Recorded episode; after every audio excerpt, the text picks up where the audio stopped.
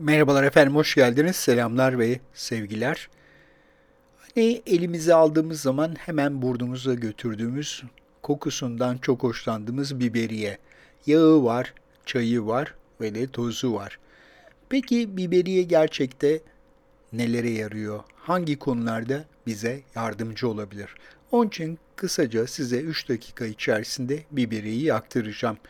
Öncelikli olarak İtalya'nın Amalfi sahilindeki Acciaroli kasabasını incelemişler ve görmüşler ki burada yaş ortalaması çok yüksek ve yüze yaklaşan çok sayıda insan var ve bunlar rosemary yani biberiye kullanıyorlar.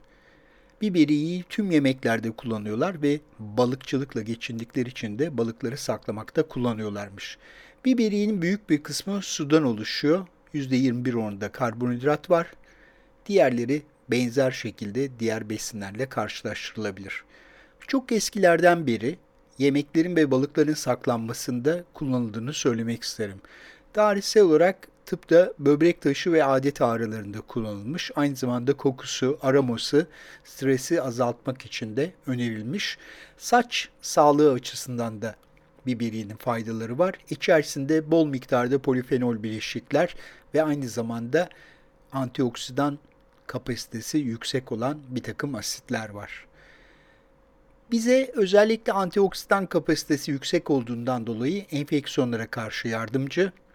Kanser için diyorlar ama bu tamamıyla deneysel bunu bir kenara bırakabiliriz. Şeker ve kolesterol antioksidan kapasitesiyle ilgili küçük çalışmalar var. Onlardan örnek vereceğim.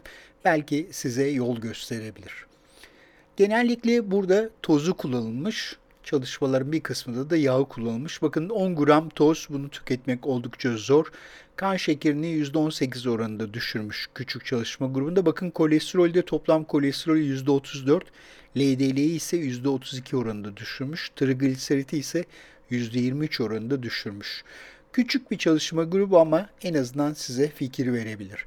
Antioksidan kapasiteyi ölçtüklerinde ise glutatyon reduktaz enzimi bu serbest oksijen radikallerini temizleyen enzim o %15 düşmüş.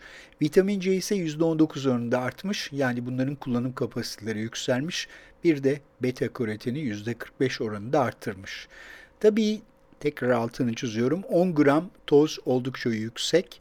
Bunun yanında ufak tefek bir takım çalışmalarda kalp sağlığı, göz sağlığı hatta kilo kaybı ve saç büyümesi yönünde de bir takım veriler var. Fakat bunlar yeterli değil. Özellikle biz yemeklerimize, salatalarımıza koymamız yeterli. Bir de çayını içebiliriz. Kokusu da son derece güzel. Hatta diğer bitki çaylarının yanında biberiyi biraz öne alabiliriz. Diğer çayların içerisinde de az miktarda kullanılabiliriz. Efendim sabrınız için teşekkür ediyorum. Görüşmek üzere. Hoşçakalınız.